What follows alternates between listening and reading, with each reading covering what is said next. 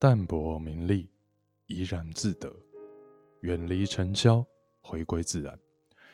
这四句话是今天的受访者凤梨爸对我说的座右铭。这四句话也出现在凤梨爸在台南关庙自己的土地上亲手打造的私人会所——凤梨小屋里面。凤梨小屋并不对外开放，是凤梨爸私人的招待所。凤梨爸为什么叫凤梨爸？您可以在脸书上搜寻“凤梨王子杨宇凡”，可以知道许多。杨宇凡与凤梨爸的故事。杨宇凡外号“我们来”，凤梨爸理所当然的也称为“我们来爸”。凤梨爸，凤梨爸四十九岁就退休了。而退休之后，第一件做的事不是找寻或是开创事业第二春，而是在全台湾展开流浪。他从台湾最都市化的、最现代化的台北市开始，把身上一点一滴关于文明的东西放下。一步一步流浪到了台湾，可能是我们说最原始或是最荒野气息的台东，他才开始一点一滴的又用回了这些文明的周边产品。凤梨爸到底有什么样神奇的人生境遇呢？又为什么会以一开头那四句话作为人生的座右铭？而他又是如何与儿子开启种植有机凤梨的事业呢？欢迎收听有点熟有机广播电台，我是陶维军。我们有点熟又不会太熟，让我们来听听凤梨爸的故事。诶，大家好，诶，我是王来爸，有人叫我是凤梨老子，阿马龙叫我是凤梨国，啊，我头发长长的，也能有称呼我是艺术家。对，那到底哪？到底我是哪哪哪一类的人？啊，你你喜欢就好了，爽就好，对。我为什么哈？哎，这么早就退休？其实，其实我的退休年龄是四十九岁。为什么四十九岁？因为我的生涯规划就是小孩子，这是我给小孩子的一个教育，建立思想观念正确，养成独立的精神。那以后就要靠本事在社会立足。就是因为这个要在社会上立足，所以他们已经在工在社会上有一个工作了。所以我觉得我就不用负担。他们的读书的一些生活费用跟教育费用，所以我毅然决然的决定，我要离开职场，我要好好的、很潇洒的、很洒脱的过我的生活，因为我想活得人生精彩。那退下来以后，其实我是流浪的，对，因为我流浪的，对。其实那个退休哦，那个过程其实是遇到一个贵人。就是我的副总，他一直丢那个楼梯给我爬。有一个很好的一个主管的切，他一直希望我来接，但是我就跟他说：“哦，我不想要，因为我年纪大了。如果要提升的，就是要年轻化。”对，他说不管了，我就是要用我这样子。但是我还是坚持我的生涯规划，我是还是要离开的。我也拜托他帮一个小忙，那时候有失业补助嘛，对。像公司给我一个失业补助，我要领失业补助金。对，啊，失业补助金里面好像是领了半年吧。那个半年里面，一个月好像有基本薪这样子。然后我就开始去流浪，拿那拿那些钱，每个月都有钱进来，然后开始流浪。对，我就骑个一一部机车，然后带个水桶，包包包包有的没有东西，然后就出去了。对，其实人生哈，是从那种历练经验去淬炼，你才知道你要什么。不要什么，而不是说建立什么条件。因为我有看到艺术家，艺术家有时候他们生活有时候真的是蛮辛苦的。一些艺术家真的是阵亡，但有些艺术家是怎么样？是很坚强的，他像打不死的蟑螂。他们用自己的方式去生活，创作就是不停的创作，就是坚持。所以是从艺术家的身上学到他们的生活的一些精神，然后让我。深深的体会体会到说，淡泊名利，怡然自得，远远离尘嚣，回归自然。我的心灵很平静，对我我的欲望已经减少，然后开心快乐。对，其实我退休下来的话，其实我的计划是说，我要就是省吃俭用，我要生活简单，简单的生活，然后我要想一直天空的小鸟这样子飞来飞去，很自由。我喜欢文化，我喜欢去接触人，不同的人、环境的文化，所以对，这是我的梦想。所以就是因为这样子，然后就出去了。了解艺文的人，有时候他们会在就是台东都兰那边，就是就是用他们的理念，然后没有放弃，然后一直在那边创作，那种感动，从他们的身上有看到他们的精神。对，有时候就是因为这样子，让我。想的更多，其实我觉得人的生涯规划每个人是不一样的。像台湾社会有主流社会，有非主流的，每个人的生活的选择都不一样的。基本上，应该这个是应该是我的生涯规划里面的属于我的选择。那我选择了，然后我就很自然的找我的我的选择的目标，然后就一步一脚印的去走。那我也不知道明天会发生什么事情，但是我选择了这个目标，然后。往前走的过程中，里面我得到很多的开心，很快乐。呃，这个是用金钱买不到的。我希望我有一天能成为一个生活艺术家。我在流浪过程中里面，我遇到很多人，真的遇到很多人，尤其是年轻人，他们活得很不开心，很不快乐。我问他说：“你为什么出来环岛了？怎么样？”有的是因为跟着一跟着一本书。或是听到什么讯息而出来的，有的是感情的创伤，有的是亲情的不好，对，有的是蛮多的压力，有的是一种梦想，人生想要经过这样子，有的经济基础都很好，但是他们也不开心不快乐，所以更告诉我自己，我一定要开心，我一定要快乐。凤梨爸常说，别人说儿子应该要感谢老北，愿意陪他创业，陪他长大。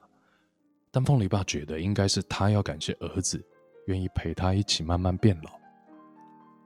凤梨王子杨宇凡不但是一个返乡种植有机凤梨的青农，还是一位专业的登山向导，也常常可以看到他与凤梨爸到处登山的身影。凤梨爸是如何看待亲子关系？又是在什么样的机缘下，会愿意与儿子共同开展种植有机凤梨的事业呢？以前在传统的年代，长辈一定希望他的小孩子要远离乡下，然后会把你提出去，去都会去去去去工作，去赚钱，因为务农很辛苦，所以在农忙的时候，我会去帮他们的忙。但是实际上，我是没有经过种植的那一块，那那是我老辈他自己奋斗，然后自己买的土地。就一直在那边，就是轮岗，就是种凤梨。啊，凤梨如果不好的时候，他们就会变种植立竹笋。到最后，就是因为我的老爹年纪大了，那块土地就停了差不多快十年啊，然后就摆在那边。到最后就是，哎，我的小孩子对宇凡，他从澳洲回来，说想回阿公的那一块土地去种有机。从此，我跟以环就产生了很多的两个的互动的火花，我们在那块土地就有满满的一些故事，哎呀，从对立冲突，然后经过讨论，慢慢就是走进了祥和，那彼此的了解，我跟他是一个工作的共创的伙伴，从这个凤梨田。产生了很多我跟他的一个故事。那故事大概是从宇凡他要回来阿公的土地上种有机凤梨的时候，我一开始是真的是怀疑，因为年轻人回到土地的话，哈，种凤梨的话，应该会饿死吧？我们有观念上的冲突，我们是有对立的，因为对种有机凤梨其实也没有很经验，但是宇凡他。很认真，他会去请教当地的农民，他会去请教农政单位，甚至农会的相关人员，因为他想用自己的想法去种一颗满满爱的凤梨。但这个过程好像是在研发，好像在实验。我们经过的失败，再失败，然后回到现实的问题，因为他从澳洲回来，他的身上带了二十几万。但是种凤梨，他要一年半才可以采收，然后钱就一直烧，一直烧，烧到最后已经烧到我的本，我的老本。那时候我有点恐慌，然后又紧张，那到底要何去何从？又很不忍心的来看他每天在他的部落格写他的一些记录，被小 A 稳定的满头包，还有在除草过程中里面，他有时候就在那边喊“操你妈的草”，我草这么多，但是我还是不舍，因为现实的问题，因为凤梨还没有没有赚到钱，对，在不舍过程中里面，我还是提出要跟他讨论。我说人生的过程中有很多的选择。你想放弃，然后重新再选择，我们可以重新再面对一个新的出发。当我讲了话以后，他都没有考虑，直接告诉我说：“我既然玩真的，我就是要坚持到底。”哎，讲到这一块，我也感动了，我掉眼泪。哎呦，哦，对，他讲了这句话以后，我就没有继续的再追问他，还是默默的支持他。但是这个凤梨。刚在种的时候，因为没有经验，然后种出来的凤梨的果品都好小，都像垒球那么那么的大，卖相不好。虽然风味口感很好，但是还是比不上传统市场的凤梨那么的肥大。所以宇凡就把他的小凤梨，然后走进学校，然后去做一个推广，做一个行销，甚至背起了他的大背包，里面装了好多好多的小凤梨，去跟人家分享。市场也没什么反应，但是隔年还是要继续种，还是要继续烧钱。身为老爸的要怎么办？哈哈，还是要支持他，就是支持到第二年的时候，就因为他有关于关心农业的事情，然后好像写了一，他写了一封信给马英九，对，是亲爱的英九，请你听我说说话好吗？就是因为这篇的文章一个震撼，然后。震动了台北的媒体人，然后就有好多好多的那个媒体人就噼里啪啦的，怎么不知道发生什么事情，然后跑进我们的田里，跑进田里完以后，就有了曝光，有了曝光的情况下，我就比较放心，比较安心。然后在隔年以后，哎，真的我们的凤梨好像有在动了，我而且我老本不用再烧了。那时候很开心又很快乐，所以我跟宇凡的种凤梨的过程中产生很多很多的变化。比如说，在传统的拿锄头除草，这边除草是要往后的，它是往前的，那种效率是不对的。然后我就问他说：“别人除草是往后的，你这样前面的话，这是不对的。”哦，他很硬呢。他回答我说：“哦，啊，难道不能改变吗？”难道一定要退后吗？不能往前走吗？人不是往前走吗？我说这是老祖宗的智慧，你怎么可以这样子搞？对，说我们有冲突，有很多的一些点点滴滴，还有有时候看到在凤梨田里面除草的时候，在除草的过程中里面发现干这小屁啊怎么样 不见了？呃，他为什么不见？可能裂了吧？所以在凤梨的沟沟里面就睡着了。然后我就开始干说吼，干到时你你是你要回来种凤梨的，还是我要种凤梨的？怎么一直有我在做，然后你在那边休息，其实他很累，因为他晚上有时候要写东西，然后白天还要还要去务农，这个我知道啊。但是你既然选择这条路，你就要你要勇敢、很坚强的去面对你的工作的一个态度。对，我那时候也没有注意到他在土地上土地上在创造价值，我慢慢就发现说，哎，奇怪，他怎么在土地上的周围在种树？因为一般种田的人他不喜欢种树，因为树树根会可能会吸肥力啊，什么情况下，呃，三公分左右就开始种，然后我们就照顾它，然后到最后它已经成林，印证他的决定是对的，因为他有种一些什么光蜡树了，对，然后就有看到真的真的那个独角仙进来了，所以从一个环境里面，然后可以看到年轻人的。的思维进了土地，是跟以前的传统的一些种植的方式完全是不一样的。从这样的种植过程中里面，我跟他的互动，我在他的身上学到很多的新思维，学到一些新的观念。到最后，我们两个现在真的是朋友，对，真的是兄弟。我我们是一个很好的一个组合，是一个很好的一个怎么样共创的伙伴。那过程我也学到很多了。那首先也是要感谢。宇凡哈，带带给我认识很多的年轻人，是，所以我们来把如果变年轻那是要感谢年轻人，更要感谢王来给我很多的机会去参与一些的活动。所以，真的，我们往后的日子还要走得好远。对，但是其实我的一些世界观的改变，其实王来他真的是我的贵人。但是重点啊，还是我想学习，才能变成这个样子。在台湾，尤其是都市，我偶尔会听到一些长辈说，希望可以退休之后过着远离尘嚣、回归自然的生活，就跟凤梨爸一样。当然，现在的地价越来越高，如果不是家里本来就有一块地，或者几年前地价还没有涨的时候有先买起来，现在要再得到、要再获得一块安享晚年的地，也许不是那么容易。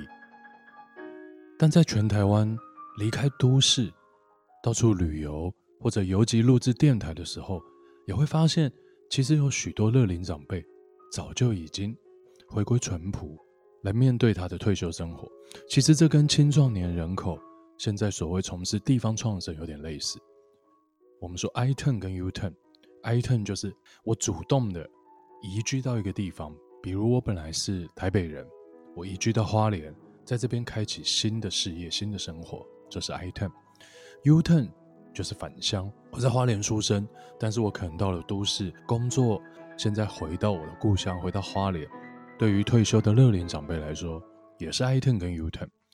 有的人是喜欢一个地方的风土民情，喜欢它的自然美景，也有很多 U-turn 的，像凤梨爸一样的，在都市工作了大半辈子，退休之后回到家乡，无论是 I-turn 或 U-turn。好像都是为了三养：养生、养病，最重要的养老。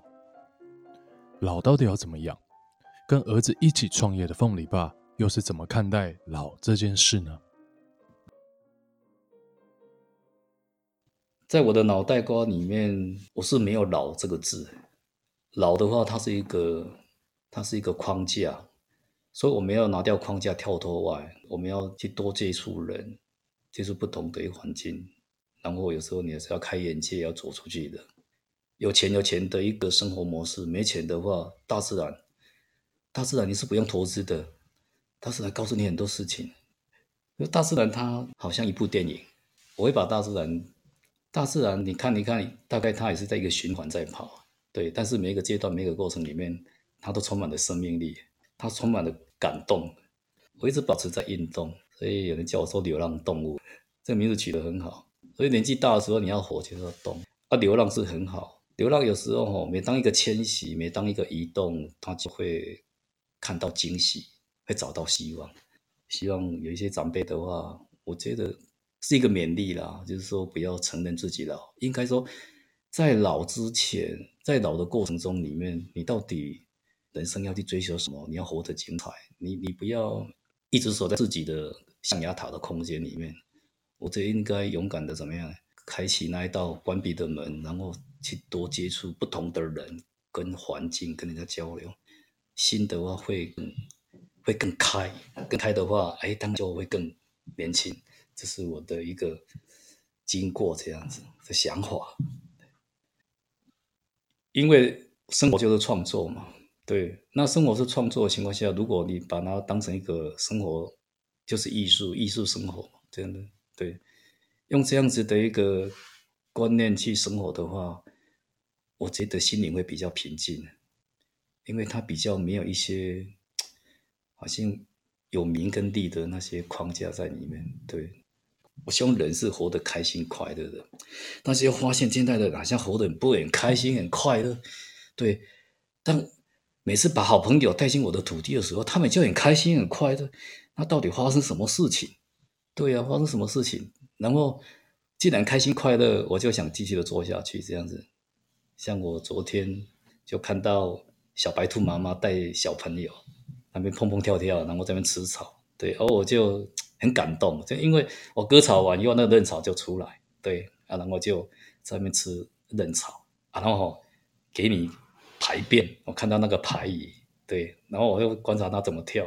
对，那跳进那个草丛里面，我目前的话好像有一点 跟那个自然的自然就在共生，好像我的周边都有一些自然的好朋友。对，我一看到叫叫他，我一看我看到他们可以叫出他的名字，我甚至听到什么声音就知道什么什么什么过来，什么进来，这样。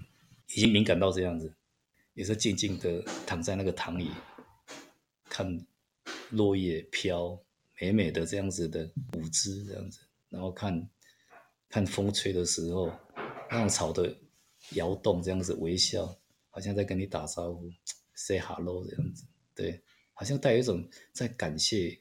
我们对他的一个友善的情况下，就是好美，作品太美了，对，对，所以我把它 称为称为什么呀？心灵作品。我有个想法，就是把它变成一个什么心灵的自然教室一样，心灵的自然教室。那它旁边有溪，溪如果受溪的情况下，会看到很多生态生物的东西。夜间有夜间的一个生物会出来，晚上白天都不一样，对。对，啊，你有水，就有很多的一个生物会靠近，对，像那边就蛮有生命力的，对。但是有多少人进去了以后，有办法静静的去好好的观察、去观赏嘛，去欣赏它那边的美嘛？对，有人、有自然、有生物生态，变成一个食物链，你发现有什么东西进来，它会跑出什么东西？对，当然你有老鼠、蛇就会进来嘛。对，那蛇进来的情况下，这个空中在飞翔的老鹰，它就会切进来，它一定进来。对，它做一个生态的平衡。我们我们以前养鸡，养鸡的时候想变成变成那个除草机，结果你看那个鸡，没办法，它没有什么可以，没有遮蔽，没有什么情况下，对，而且而且土地那边又比较空旷，它好像一个猎场，真的是一个老鹰最好的猎场。对，那鸡全部都挂掉，什么情况下？那边是。有好多的故事是要讲，一下子是讲不完的，三天三夜讲不完，太多太多了。对，所以那块土地对我来讲，对以文来讲，都有满满的感情，它有说不完的故事。